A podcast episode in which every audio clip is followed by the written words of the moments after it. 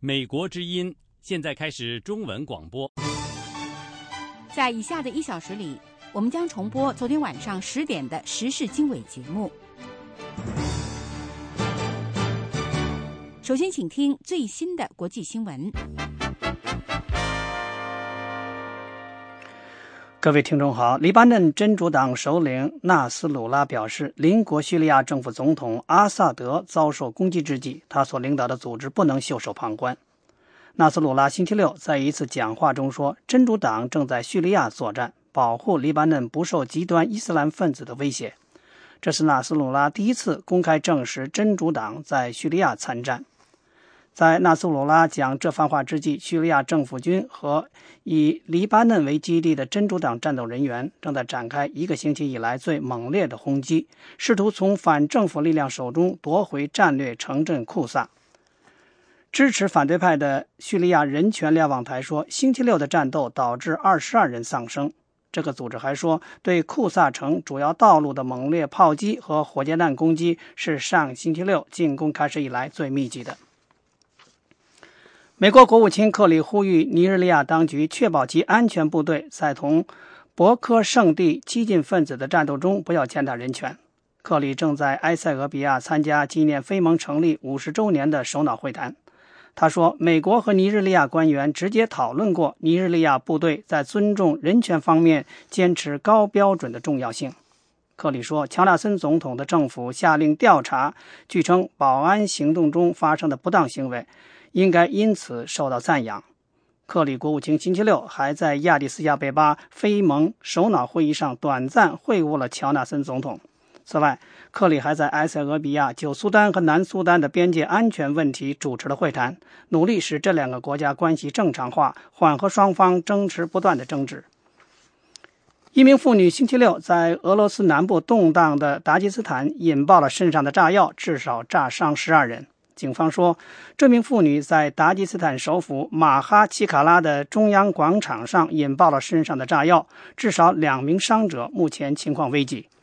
据报道，警方已经查出这名刺杀炸弹手是25岁的马蒂娜·阿利耶娃，她的丈夫是伊斯兰激进分子，已经被击毙。据信，伊斯兰激进分子告诉其战斗人员的遗孀说，他们进行自杀袭击就能够和丈夫团圆。这样的炸弹杀手，人称“黑寡妇袭击者”。英国警方以涉嫌恐怖活动为由逮捕了一名男子。据报道，这名男子是星期三在伦敦街头残杀英国军人的两名嫌疑人当中一人的朋友。这名叫努萨巴赫的朋友，星期五夜间被逮捕。此前，他刚刚接受了英国广播公司 BBC 有关案件嫌疑人阿德伯拉杰的电视采访。努萨巴赫在采访中说：“英国保安人员几个月前就接触了28岁的阿德伯拉杰，希望吸收他为线人，但是遭到了拒绝。”努萨巴赫对 BBC 说：“英国军情五处的特工人员在阿德伯拉杰从肯尼亚返回英国后找到他。”努萨巴赫说：“阿德伯拉杰的肯尼亚之行改变了他的想法。他说他在那里受到了安全人员的拘押和虐待。”一名男子在巴黎附近用刀刺伤了一名法国军人。法国总统奥朗德说，当局正在搜捕袭击者，并且在考虑各种可能性，其中包括这次袭击是否和近日一名英国军人被杀有关联。奥朗德是在埃塞俄比亚说上述这番话的。目前，他正在那里参加非盟成立五十周年的庆祝活动。法国当局说，这名遇袭的法国军人没有生命危险。在德国的一场拍卖会上，一台早年的苹果牌电脑以六十七万多美元售出。星期六卖出的这台苹果一型电脑是苹果公司创始人乔布斯和沃兹尼亚克一九七六年组装的。第一台苹果一书的作者卢瑟说：“这台电脑是稀有的收藏品。”他说：“苹果一型电脑当年只生产了两百部，都是在乔布斯的车库里组装的。苹果公司当时制定了一个交换计划。”因为吉布斯想收回这些电脑，所以他们销毁了很多换回来的旧品。如今，这些旧电脑大约只有四十六台存世，是不可多得的收藏品。德国拍卖商说，买主是来自远东，买主不希望透露他的姓名。以上是国际新闻。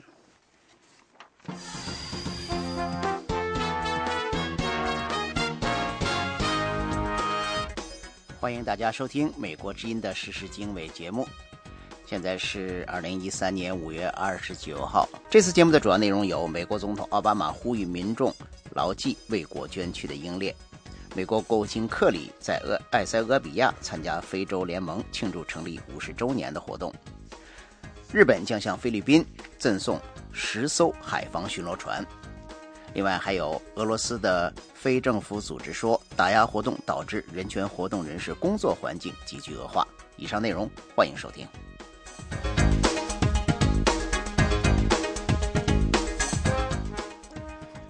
欢迎收听《美国之音》的时事经纬节目，我是肖华。美国总统奥巴马呼吁民众牢记为国捐躯的英烈，记住家属做出的牺牲。奥巴马总统在例行的星期六演说中指出，美军官兵经常将生命危险置之度外，而并不寻求关注和特别的报酬。他说：“星期一就是阵亡将士纪念日，这一天应该用来感谢烈士的奉献。”奥巴马总统说：“美国必须关照那些为国捐躯军人的家属，保证退伍军人能得到他们应得的照顾和福利，保证军人执行任务所需的帮助。”奥巴马说：“落实这些责任既是义务，也是特权。”来自遭受龙卷风侵袭的俄克拉荷马州的联邦参议员因赫夫在共和党的每周讲话中赞扬了俄克拉荷马州民众团结一致，从周一莫尔镇遭受的龙卷风灾难袭击中努力恢复的表现。美国国务卿克里同世界多国政要一道在埃塞俄比亚首都庆祝非洲联盟成立五十周年纪念日。星期六，在亚的斯亚贝巴的庆祝活动开幕式上，非盟主席埃塞俄比亚总统海尔马里亚姆敦促其他非洲领导人建立一个没有贫困和冲突的非洲大陆。仪式开始前，克里要求尼日利亚打击伊斯兰极端主义分子。站在海尔马里亚姆旁边的这位美国最高外交官员说：“尼日利亚有权自卫，打击恐怖主义分子。”但是他对政府军可能侵犯人权表示关注。好，下面看一下有关朝鲜的新闻。在中国北京，中国最高领导人习近平会见了来访的朝鲜最高领导人金正恩的特使。习近平说，两国友好符合双方利益。朝鲜特使向习近平转交了金正恩的亲笔信，请听美国之音记者海涛报道。中国党政军一把手习近平是金正恩特使崔龙海访华连续三天会见到的第三位中国领导人，也是崔所见到的最高领导人。官方的新华社周五下午报道说，习近平在人民大会堂会见崔龙海时说，两国友好符合国家及其人民的共同利益，中方愿意同朝方一道推动两国关系长期健康稳定发展。习近平重复了中共政治局常委刘云山、中联部长王家瑞前两天见崔龙海时的讲话精神：朝鲜半岛无核化，持久和平，通过对话协商解决问题。习近平说，中方希望有关各方保持冷静克制，推动局势缓和，重启六方会谈进程。周四，刘云山见崔龙海；周三，王家瑞见他，都分别提到了重启六方会谈之事。崔龙海周五还与中共中央政治局委员、中央军委副主席范长龙会面。新华社报道说，崔龙海在会见中国领导人时，都谈到愿意接受中方建议，重新回到谈判轨道上来。报道援引崔龙海的话说：“朝方十分珍惜朝中传统友谊，愿同中方一道加强高层交往、深度沟通，不断巩固和发展朝中友好关系。”周四，崔龙海对刘云山说：“金正恩派他当特使访问中国，目的就是改善、巩固和发展朝中关系。”而周五会见习近平，崔龙海并没有使用“改善”这个词。中国说要和某国改善关系，往往表明双方之间的关系已经出现了问题。朝鲜因多次核试验，抵制联合国制裁其决议。抓捕勒索中国渔民而引起中国网民很大的不满和愤怒，有中国知识分子呼吁当局抛弃朝鲜这个老朋友。孙龙海在会见习近平和刘云山时，都提到了朝鲜希望发展经济、改善民生、营造和平外部环境。新华社报道说，孙龙海周五在与范长龙见面时说，目前，朝鲜半岛和东北亚地区形势复杂、特殊，没有和平保障。但是，新华社接着援引他的话说：“朝鲜人民需要一个和平稳定的环境来建设国家，朝方愿意与各方共同努力，通过对话寻求解决问题的办法。”习近平、刘云山分别会见崔龙海时，中联部长王家瑞都在座。习近平见崔龙海国务委员杨洁篪在场。崔龙海见刘云山是戎装，而见习近平则穿便装。崔龙海的父亲叫崔贤，是金日成在东北抗日时的战友，朝鲜的元老。崔龙海也是朝鲜的太子党，他是和金正恩一道在三年前的党代会上被授衔为人民军大将的。现在他是朝鲜劳动党政治局常委、国防委员会委员、总政治局长、次帅。韩国《朝鲜日报》周四说，崔龙海在仕途上也是极其起落，因为他和金正恩的姑父张承泽的人马，因此他最后还是东山再起，成为朝鲜的第三把手。这篇记者李龙珠发出的报道，援引北韩消息人士的话说。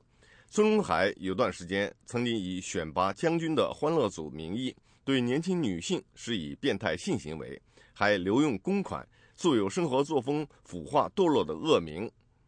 报道还说，朝鲜去年十二月发射远程火箭，今年二月第三次核试验等一系列紧张局势，都是在崔龙海主导下炮制出来的。美国之音记者海涛华盛顿报道。这是美国之音的时事经纬节目。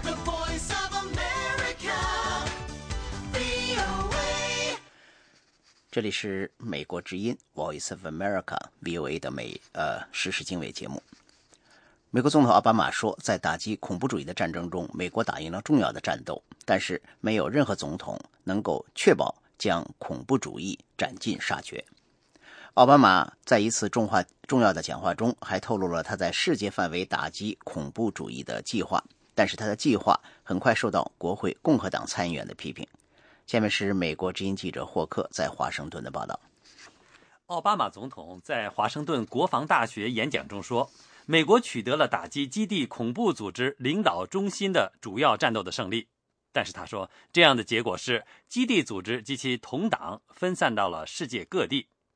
奥巴马总统说：“And that means we'll face more localized threats, like the what we saw in Benghazi, or the BP.” 他说：“这意味着我们将面临更多地方化的威胁，就像我们在班加西看到的那样，或者像在阿尔及利亚的英国石油公司设施中发生的情况。”也就是，或许与地区恐怖网络有松散联系的当地恐怖团体，针对西方外交使团、外国公司或其他软性目标发动零星的袭击，或者通过绑架或其他犯罪集团来资助他们的行动。奥巴马说，在和恐怖主义的交战当中，收集和分享情报、逮捕并起诉恐怖分子十分关键。That's how a Somali terrorist apprehended. off the coast of Yemen is now in a prison in New York. 奥巴马说：“这就是一名索马里恐怖分子为何在也门海外被抓获并被关进纽约监狱的原因。由于和欧洲的盟友合作，我们捣毁了来自丹麦、德国以及英国恐怖分子的阴谋。我们与沙特阿拉伯合作获取的情报，帮助我们制止了一辆大型货机在大西洋上空被炸毁的惨剧。”奥巴马对使用无人驾驶飞机做了辩护。他说：“利用无人机进行打击是为了消灭某些国家的恐怖主义，因为那些国家的政府在这方面缺乏能力或者没有意愿。”他说：“无人机导致的平民死亡人数远远低于因恐怖袭击而死亡的人数。”共和党参议员批评了奥巴马明年从阿富汗撤回美军的计划。亚利桑那州联邦参议员。约翰·麦凯恩也说，奥巴马总统在冲突地区，尤其是中东地区，缺乏领导能力。We have watched in the last little over two years, people massacred. 麦凯恩说：“我们看到，在过去两年多的一些时间里，有八到十万人被屠杀，极端主义现象在增长，包括叙利亚的基地组织以及黎巴嫩和约旦的不稳定。”那些持不干预的主张的人声称，如果我们干预的话，就会出现这些问题。但是我们没有干预，这些问题还是出现了。乔治亚的乔治亚州的联邦参议员萨克斯比钱布利斯强烈反对总统打算关闭关塔那摩湾监狱以及将部分被关押人员送回原国籍的计划。56 of them are Yemenis, and following the 2009 Christmas Day 钱布里斯说，他们中间有五十六个人来自也门。在二零零九年圣诞节爆炸事件之后，我们就停止了把所有的人转送也门。这是因为我们对也门政府是否能够对他们做出处理没有信心。钱布里斯说，将这些被关押的人放回也门太危险，他们会继续策划对美国人发动袭击。这里是美国之音的中文节目，欢迎继续收听时事经纬节目。今年的五月二十七号，星期一，是美国联邦的阵亡将士纪念日。在这个纪念日来临之前，一千多名美国现役军人在首都华盛顿郊外的阿灵顿国家公墓的三十六万多座墓碑前插上了美国国旗。请听美国之音记者布拉克发来的报道。陆军上校马尔科特在亨德森的墓碑前献上一面国旗。亨德森六年前在伊拉克阵亡，他的遗孀詹妮佛和女儿每年都来公墓悼念他。詹妮佛说：“我来这里陪陪他，觉得能离他稍微近一点，也是为了纪念他为国捐躯。”美国陆军第三兵团，俗称老禁卫军，是守护阿灵顿国家公墓的仪仗卫队。六十多年来，他们一直在为墓碑敬献国旗。马尔科特上校是这一兵团的指挥官。他说：“我们用这种方式来实现对士兵们的承诺。如果他们在前线发生任何事，我们会照顾好他的家人。”这个家庭前来悼念波尔德斯黎，他也是在伊拉克阵亡的。如果没有牺牲，他今年就三十二岁了。他的母亲戴安娜说：“他们来看望他，向他汇报一家人的近况。”他说：“特别是孩子们，他们会告诉他过去一年中他们的生活中都发生了什么。我们会在他的墓前读给他听。”一千三百名美国军人花了三个小时向阿灵顿国家公墓的每一位阵亡将士敬献国旗。其中一些人的阵亡时间可以追溯到1864年美国南北战争期间，还有一些阵亡将士不止参加过一次战争。里卡尔多中士头一次参加敬献国旗仪式。他说：“能来这儿向阵亡的战士献上我的敬意，我感到非常荣幸。”每个士兵的背包里都装了几十面国旗，他们会用脚量距离，将国旗放置在距离墓碑前方大约三十厘米处。奥格诺夫斯基中士是老禁卫军的第五代战士。他说 the finest thing i believe that you can do honorably as a soldier in this unit。特种兵戴维斯已经连续好多年参加这项活动，他对公墓的规模深感震撼。他说：“仅仅从被安葬在这里的士兵的人数来看，以及他带给你的那种启发，这是一种独特的感受。当然，对于那些埋葬在阿灵顿国家公墓的阵亡将士的家人来说，这种感受尤为强烈。”这是美国之音的中文广播。这里是美国之音的时事经纬节目。大家都知道，在南中国海有一些国家呢，最近为了主权正在争得不可开交。有最新的报道说，日本决定要赠送给菲律宾十艘海防巡逻船，协助菲律宾加强它的海上防卫能力。美国分析说。中国有一些做法加剧了南中南中国海的主权争端。下面请听美国之音记者钟晨芳报道。日本外务大臣安田文雄五月二十二号在东京对来访的菲律宾外交部长罗萨里奥表示，日本政府同意捐赠十艘海巡船，协助菲律宾改善海防巡逻能力。交船时间预定从明年四月开始。多家日本媒体报道说，由于中国在区域海域活动增加，日本提供巡逻船给菲律宾，可以协助该国海警应对可能来自中国的行动。日本也在考虑对越南提供同样协助，因为越南也和中国在同一海域有主权争议。菲律宾与中国都称对南中国海的黄岩岛和南沙群岛拥有主权。近来双方又为南沙群岛的仁爱礁主权争执不下，而日本自己也在东海的尖阁列岛钓鱼岛和中国有主权争端。日本和美国在二零一二年四月签署一项协议，同意日本运用海外援助，提供亚太国家对抗中国海洋领土扩张。华盛顿智库传统基金会亚洲研究中心主任洛曼说：“菲律宾和日本已经针对提供菲律宾海防巡逻船的问题讨论了几年。日本政府同意提供菲律宾一些重新整修过的巡逻船，我认为这是一件好事。”洛曼说：“南中国海主权争端因中国伸张主权的强势作为而起，中国才是问题所在。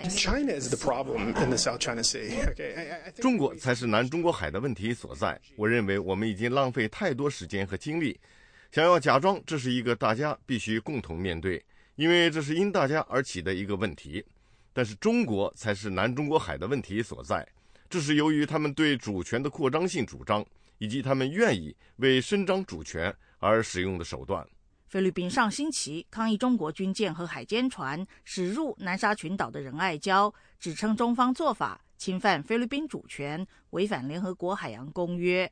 中国政府则指仁爱礁是南沙群岛一部分，中国对南沙群岛及其附近海域拥有主权，中国公务船在其海域正常巡航，无可非议。以上是美国之音记者钟成芳、任玉阳的采访报道。这是美国之音的时事经纬节目。在俄罗斯，一些非政府组织表示，由于现在政府新制定了各种法律，使人权活动人士的工作环境更加恶化，并且他们担心，在未来这种情况还会更严重。请听美国之音特约记者白话从莫斯科发来的报道。在已故的诺贝尔和平奖得主萨哈罗夫诞辰九十二周年之际，位于莫斯科的萨哈罗夫中心几天前专门举办了一场有关前苏联持不同政见运动和当今的俄罗斯人权活动之间联系的讨论会。讨论会的参加者认为。针对非政府组织的打压行动，使俄罗斯人权活动人士的处境变得非常艰难。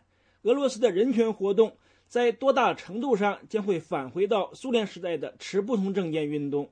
目前的人权活动是否更像前苏联的持不同政见运动？以及前苏联持不同政见运动的经验，在多大程度上将能帮助今天的俄罗斯人权活动？在当今俄罗斯的政治气候下，讨论这些议题。具有重要的现实意义。俄罗斯人权活动人士、知名记者斯维托娃说：“打压非政府组织、实施外国代理人法等，这是俄罗斯的人权活动变成了非法活动。人权活动人士也将因此成为持不同政见者。”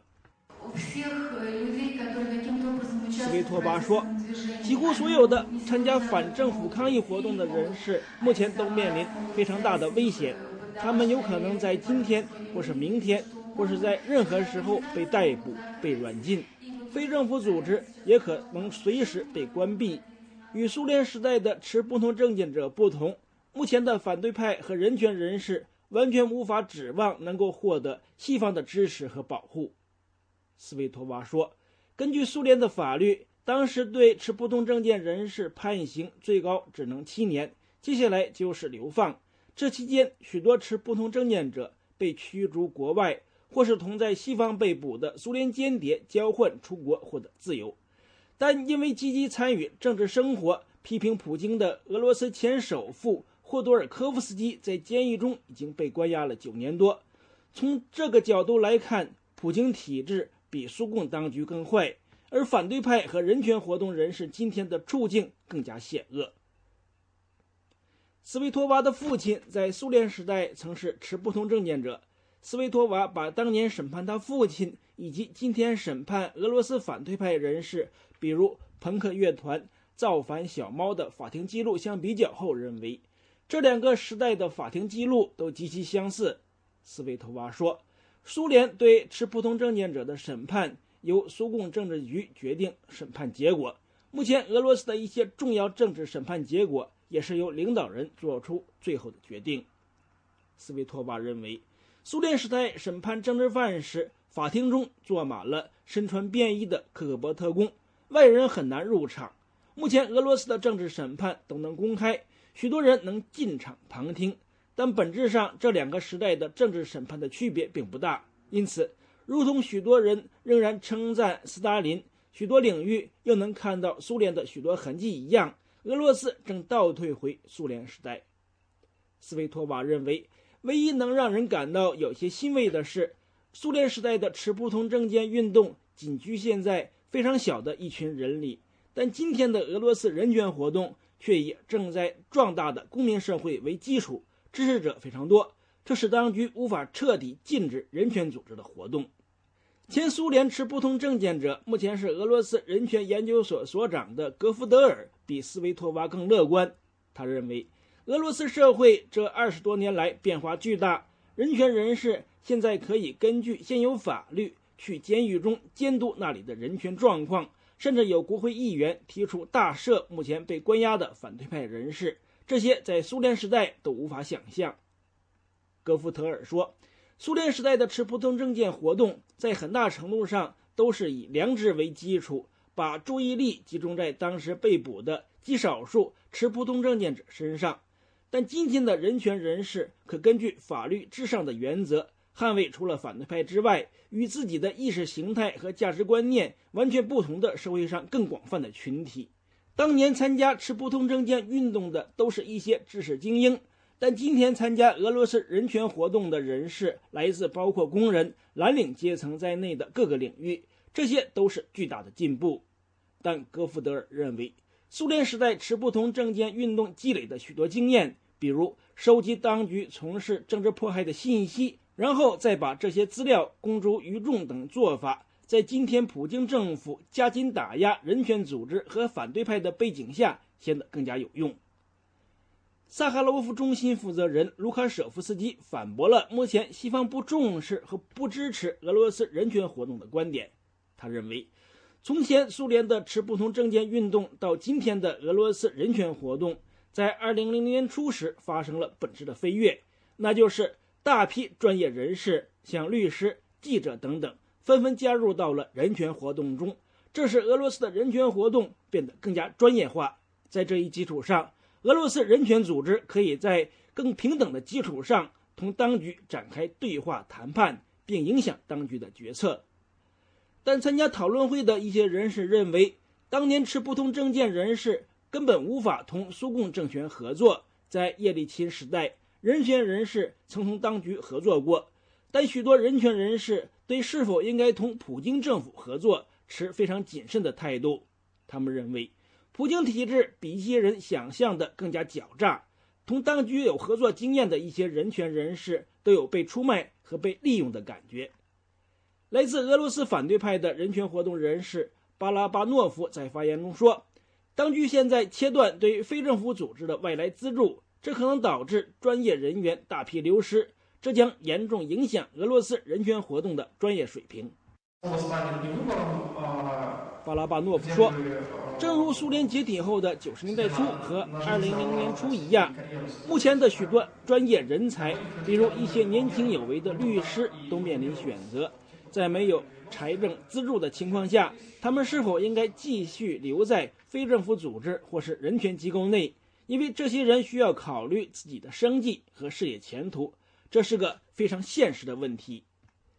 一些俄罗斯人权活动人士对未来的前景都感到非常悲观。一名发言者说：“当局对非政府组织的大规模检查，要求许多非政府组织出示各种各样的莫名其妙的文件，其实就是找借口关闭这些组织。”苏联时代的持不同政见者曾是萨哈罗夫的助手。目前是俄罗斯捍卫人权运动领导人的帕诺马廖夫说，在当局的打压之下，他不排除俄罗斯的人权活动未来将全部停止的可能。帕诺马廖夫说：“最坏的情况将是我们将丧失活动场地和办公室，我们将待在自己的公寓住宅中。这就如同苏联的持不同证件者一样，新闻发布会也只能像苏联时代那样邀请记者到我们的住宅中召开。当然，走这条道路将使俄罗斯完全被孤立。”苏联的持不同证件运动诞生在上个世纪的六十年代。主要起源于一些知识界人士对苏联入侵捷克斯洛伐克和镇压布拉格之春的不满，但也有人认为最早应该追溯到苏共镇压1956年的匈牙利革命引起苏联知识界的反弹。前苏联的持不同政见运动也来源于体制之内，比如著名的持不同政见者萨哈罗夫就是苏联的氢弹之父。俄罗斯人权研究所所长戈夫德尔认为。苏联持不同政见运动的最大贡献就是组建了针对共产党政权的公民反抗力量。以上是美国之音特约记者白桦从莫斯科发来的报道。这是美国之音的时事经纬节目。听众朋友，天安门六四事件发生到现在已经快二十四周年了。香港的民间团体每天每年都要举办纪念活动。那么，在今年呢，有一个民间剧团以舞台剧的形式吸引香港年轻人对六四事件的关注，请听谭佳琪和唐慧云的报道。由一群自愿人士在二零零九年的六四二十周年成立的民间剧团六四舞台，今年在二十多家中学巡回演出，在广场放一朵小白花。用舞台剧表演向学生介绍八九民运和六四事件，希望平反六四的精神能薪火相传。系咪真系誒完全想啲觀眾了解六四嘅前前後後啊，內裏嘅錯綜複雜嘅原因究竟係咩事呢？係咪睇完我哋呢個劇能夠得？是否真的想觀眾了解六四的前前後後，那裏錯綜複雜的原因是什麼？是否看完我們的話劇就能知道呢？我覺得不是，其實主要的是一個啟發性。有一個引子去提起他們的興趣，希望他們看完這個話劇以後去搜尋資料。當然，我們裏面有一個很重要的信息，那就是薪火相传。我们希望把六四这个悬念交给下一代。舞台剧主要讲述一九八九年四月到六月期间所发生的事情，根据史事塑造一个香港记者和两名中国学生，共三名主角。描述当时学生的经历、心情、想法和意见上的分歧。飾演民运期间的外省大学生张满元认为，舞台剧能够表现当时北京学生、大学外省学生和香港人对事件不同的态度，反映三者价值观上的差异所引起的意見衝突和摩擦。食蔬菜運動推得太快啦，再繼續女仲可以做啲乜嘢？唔通要啲同學自焚咩？我淨係知道廣場上如果仲有一個人喺度煮食緊。其实我哋唔想话诶，对于政府或者对于，其实我们不想对于政府或者学生一方给太多的主观意见进去。其实当然有，但也反映实际的环境。学生是有不同的摩擦，想反映实际的环境就是这样。导演李景昌表示，虽然有親中背景的学校不欢迎带政治色彩的舞台在学校里公演，但他发现近年來。部分公立学校采取较开放的态度，不止让他们在校内演出，演后座谈的内容也没有设限制，可以谈及政治、六四史实等备受争议的议题。李錦昌认为，今年在学校宣传六四舞台剧的巡回演出比较容易引起学生的共鸣。这可能是因为去年反对国民教育绝食的画面与二十四年前天安门广场学生绝食的情况类似，加上今年货柜码头工潮等社会事件，让学生有精细对照的切身感受。在舞台剧中饰演当年在北京采访的香港女记者李欣怡认为，近年来的观众对六四事件了解更深。兩年特別今年呢，好似多人知道六四。之前我就之前嗰兩年係好似啊啲人係咩嚟㗎？好似冇乜點留意過聽過。最近这两年和今年特别多人知道六四，在之前那两年，人们都会问那是什么，没有留意，没有聽過。随着媒体的报道、新闻，我们做的话剧不单是在广场放一朵小花，还有另外一套舞台剧《让黄雀飞》。两套一起公演，这些都让大家知道六四发生过一些什么事。我觉得人们多听了有关六四的事情，也会有兴趣去接触，而学生也会有兴趣，会更留心的去看。近年来，参与有关纪念六四活动的年轻人和中国大陆人不断增加。在六四二十周年开始，在香港维多利亚公园参加六四烛光晚会的人数一直超出十五万人，参与人数甚至超出六四事件一周年纪念。美国之音记者谭佳琪和汤慧云在香港报道。这是美国之音的中文广播。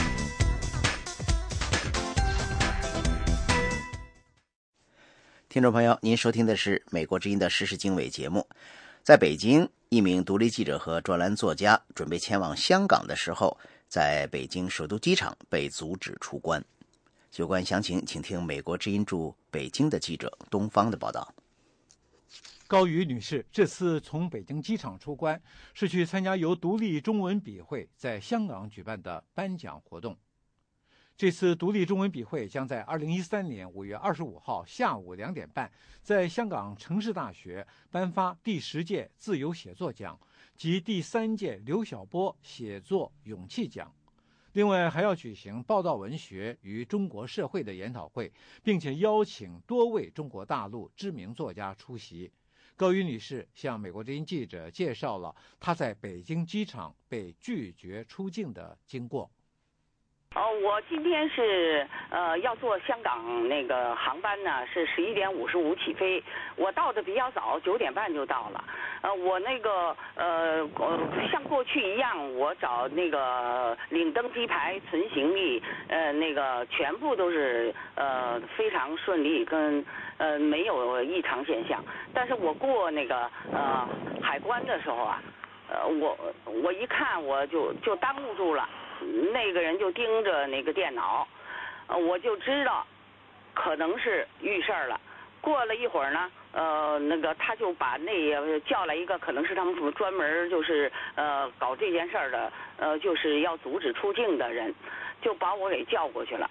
呃，我过去呢，好像我看有一些人的经历是做到个小黑屋，啊，不是不是小黑屋，就是到一个呃房间里边去等。我呢，就是旁边有一个呃有一溜，呃进了海关里边有一溜呃座位，那个座位呢就是呃写着就是等候等候处。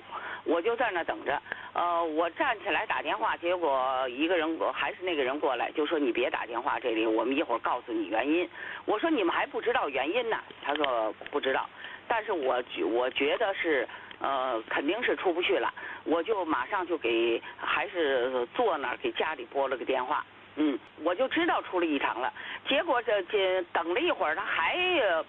嗯，那个人都进光了，我们那个我我们那个班机，我呢就向着他们那几个人走过去了，走过去他又出来了，他跟我说，他说那个北京市公安局来了，呃呃告诉结果了，呃你不能出去，就是要禁止你出港，这等于限制你出境啊，就这么一个，呃就给我的呃全部理由就是北京市公安局限制你出境。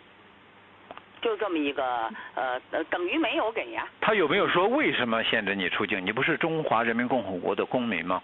啊，我不，我问了，他说你知道我们啊呃是干什么的？我们就是执行呃他们有关命令的，其他我们一概不知道。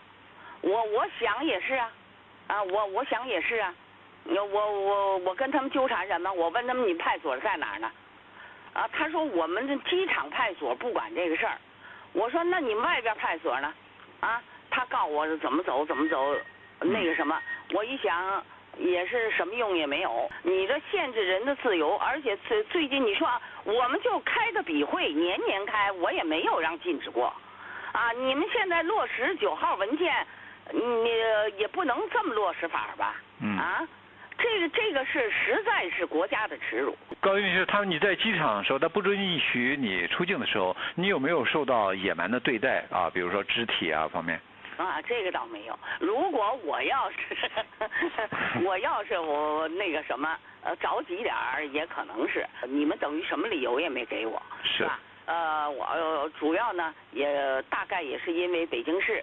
呃，公安局就让你们阻止我出境，也没告诉你们具体原因。呃，我们看到香港在邀请的时候呢，提到有邀请了多位啊中国内地的作家和学者参加。据你所知啊，就是明因为二十五号就开会了嘛，还有哪些学者，中国内地的学者被禁止？呃，我知道丁东，丁东也是我的好朋友，而且是一个著名的呃那个文化人评论家。他在深圳被阻，在深圳那个过关时候被阻，给他的理由是妨碍国家安全。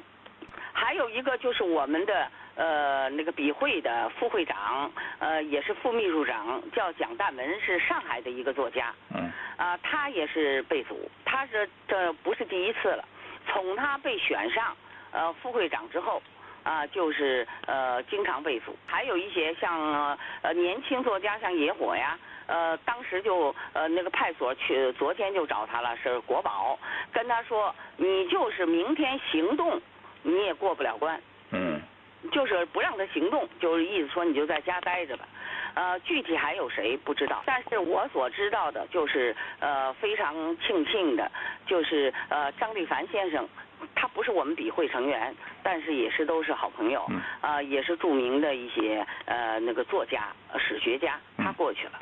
独立中文笔会由一批流亡的中文作家和中国国内自由作家在2001年7月创立，以弘扬中文文学、维护言论自由为宗旨，强调写作自由与新闻自由不受政治因素的干扰和迫害。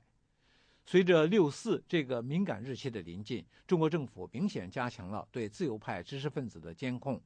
很多观察家对习近平和李克强会对六四进行重新评价一直抱有希望，而现在看来，他们对小阳春的盼望可能要落空了。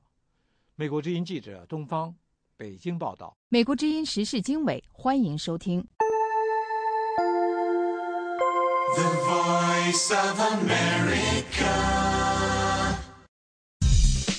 一天五分钟，轻松看世界。如果你厌倦了一成不变的新闻播报，如果你对新闻有独特的见解，美国之音最新的网上视频 VOA 在线，在五分钟的时间里，以轻快的节奏和与众不同的视角，为你解读当天的头条新闻。每天下载 VOA 在线，将为你提供一整天的活力来源。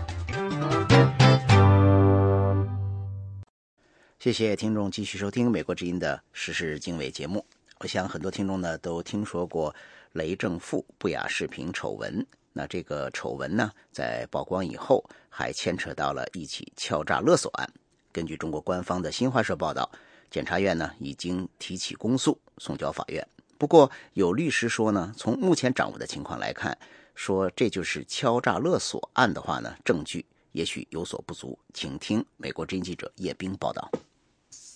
新华社二十二号发表一则简短报道称，肖烨、许社清、严鹏、王建军、赵红霞、谭琳玲涉嫌敲诈勒索一案，已于五月二十号由重庆市渝北区人民检察院依法向该区人民法院提起公诉。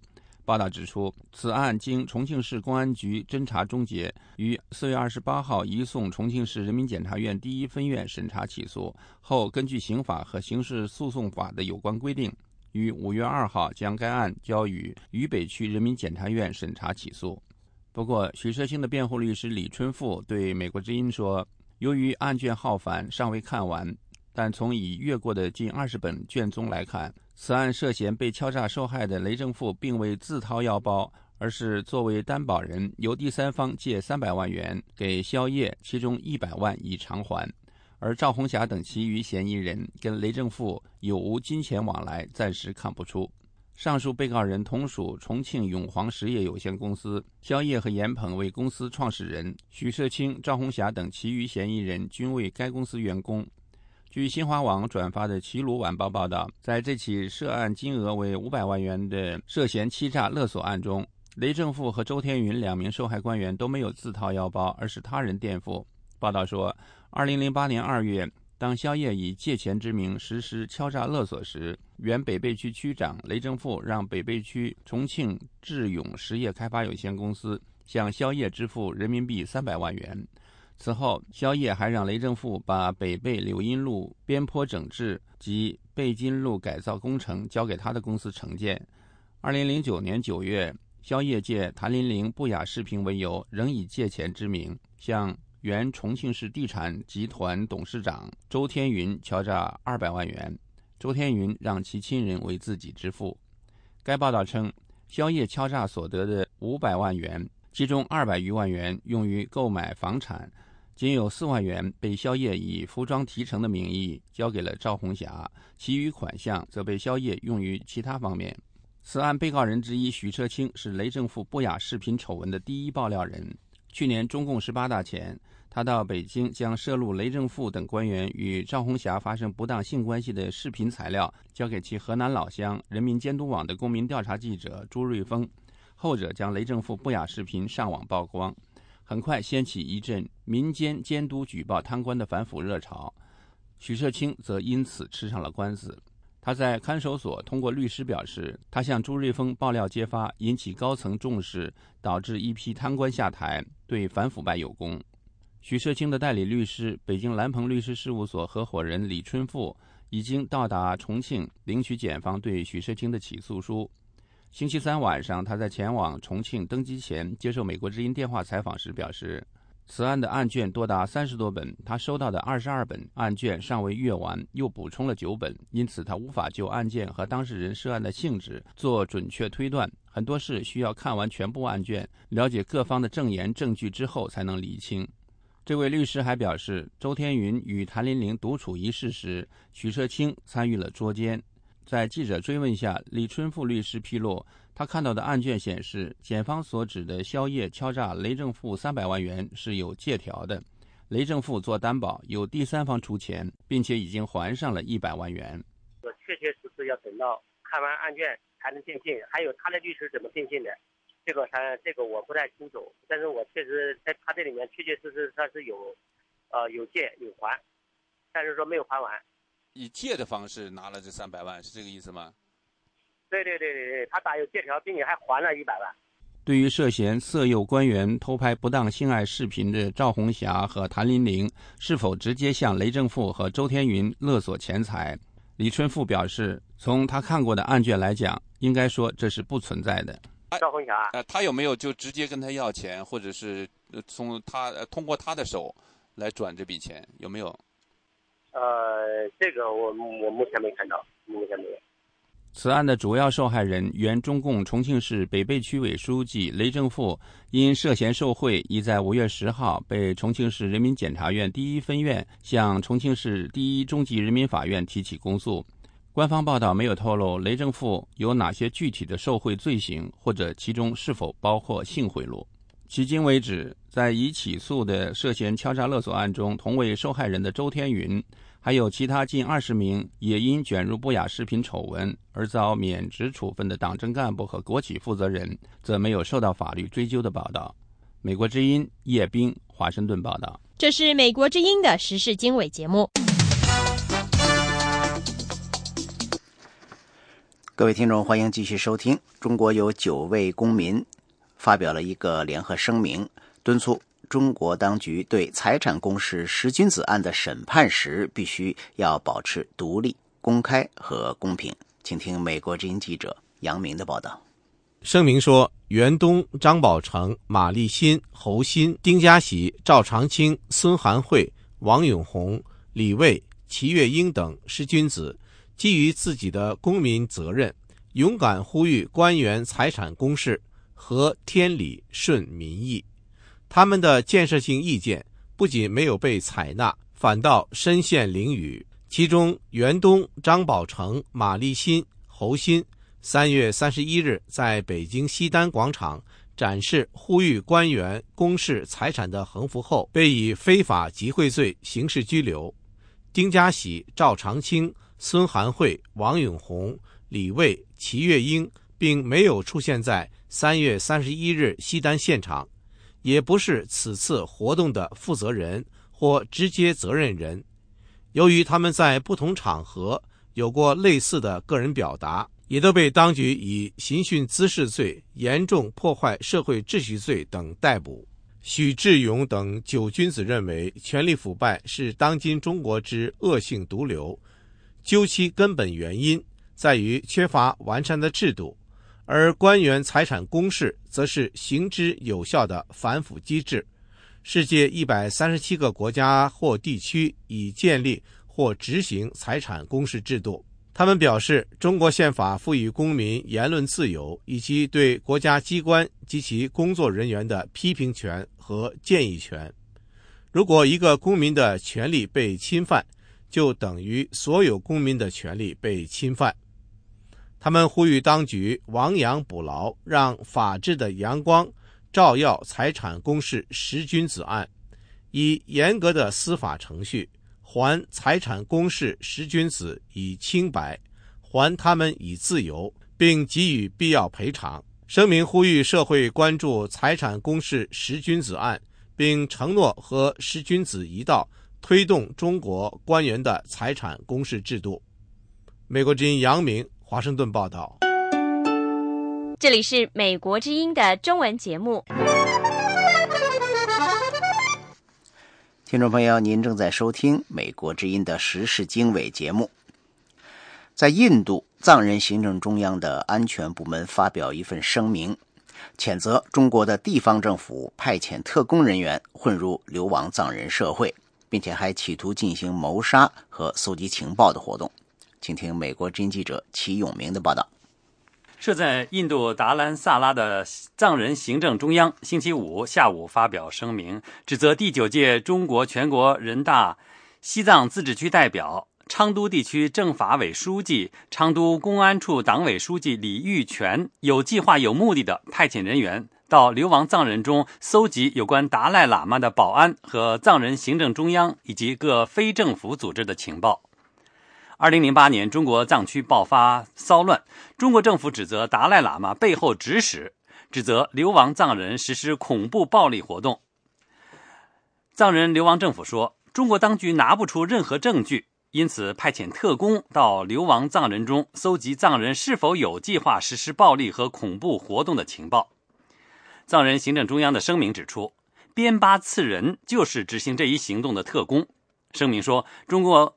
中共政府情报部门派遣他到流亡社会搜集有关达赖喇嘛保安等情况的情报，并在流亡社会制造前所未有的重大谋杀案件。声明说，边巴次仁接受了中共的任务，并于2012年两次进入尼泊尔，准备谋杀两位流亡藏人。这名特工用中共官员交给他的毒药，首先用家畜和家禽对毒药性能进行了实验。声明说，边巴次仁在搜集情报过程当中被两名流亡藏人发现，并送交藏人行政中央。经过严格审问，证明边巴次仁为中共派遣的特工人员。就此，藏人行政中央驻台湾代表达瓦次仁向美国之音表示，中国政府经常派人混入流亡藏人社会搜集情报，特务事件曝光时有发生。他说。以前曾经其实也派过一些人，比如说他们派一些藏人的时候，很多都是不是像现在这样一个特别经过特别训练的，呃，大部分都是呃临时抓柴性质的这样一个派过来的。那有些人呢，他只是想来见嗯达赖喇嘛。那中国说你如果你愿意不愿意去印度？愿意啊。如果你去给我们这，反正你看到什么或者这些资料你拿来，路费我们会出。那他就有些就会很高兴的就来了。达瓦茨人说：“达赖喇嘛对此类案件并不大惊小怪，而是以博大的胸怀坦然对待。”他说：“很多藏人呢派过来，他都会，呃，在见呃达赖喇嘛尊者的时候，就向他报告说：‘我就是派来的。’那达赖喇嘛都会说：‘没关系啊，你不管呃他们叫你呃你看到什么，或者是你得到什么，你就可以如实的告诉他们，就不要说谎。’嗯，然后就没事，所以一般都没事。”声明说，边巴次人案件的不同在于，他经过正规的特工训练，并接受了中方总共约合两万美元的经费。中国政府指责流亡境外的达赖喇嘛教唆和指使境内藏人从事分裂活动，并鼓动藏人自焚。目前还没有听到中国政府对流亡藏人提出的派遣特工指控作出回应。一年前，中国。针对关于中国政府训练藏人对抗达赖喇嘛的说法，中国媒体称达赖喇嘛造谣。以上是美国之音记者齐永明在华盛顿的报道。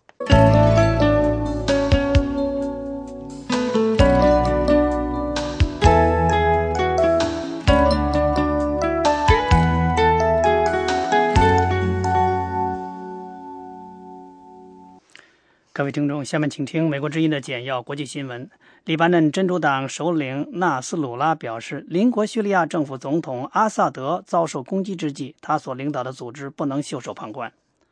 纳斯鲁拉星期六在一次讲话中说，真主党正在叙利亚作战，保护黎巴嫩不受极端伊斯兰分子的威胁。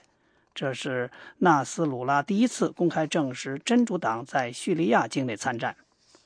在纳斯鲁拉讲这番话之际，叙利亚政府军和以黎巴嫩为基地的真主党战斗人员正在展开一个星期以来最猛烈的轰击，试图从反政府力量手中夺回战略城镇库萨。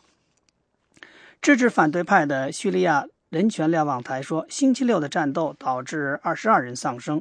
该组织还说，对库萨城主要道路的猛烈炮击和火箭弹攻击是上星期六进攻开始以来最密集的。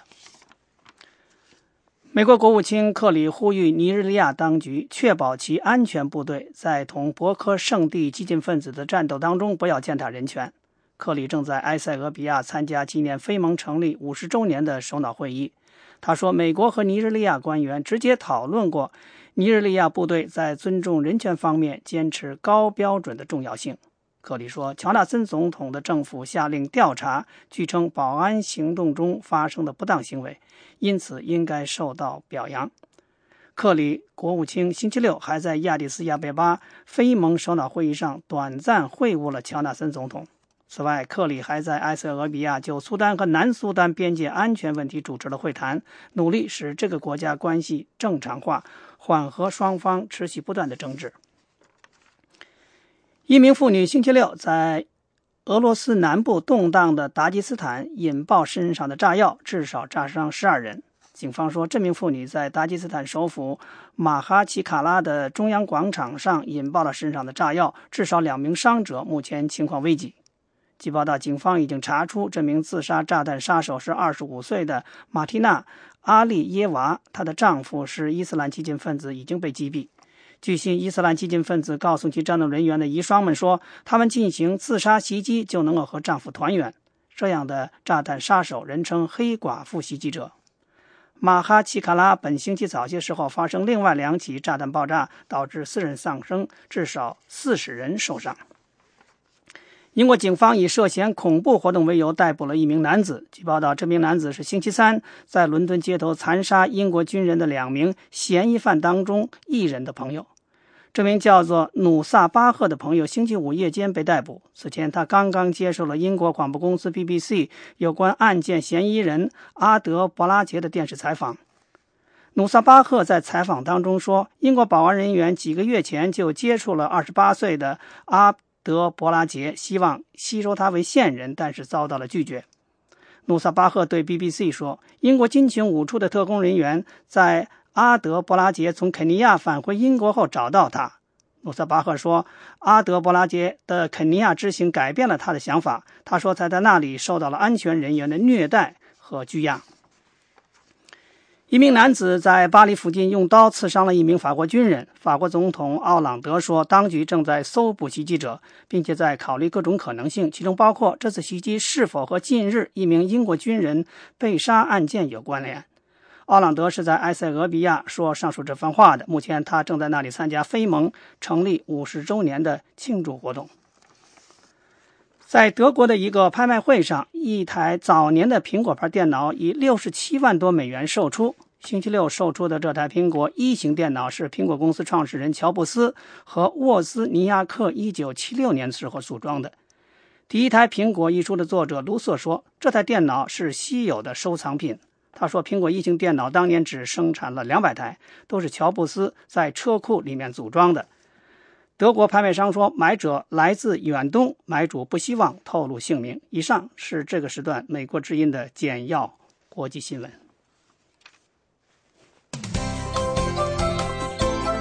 以上是这一小时的国际新闻。您如果需要获取更多的信息，请访问美国之音网站 www 点 v o a chinese 点 c o m。美国之音现在就结束这一个小时的新闻节目，下次播音在北京时间上午八点开始，欢迎到时收听。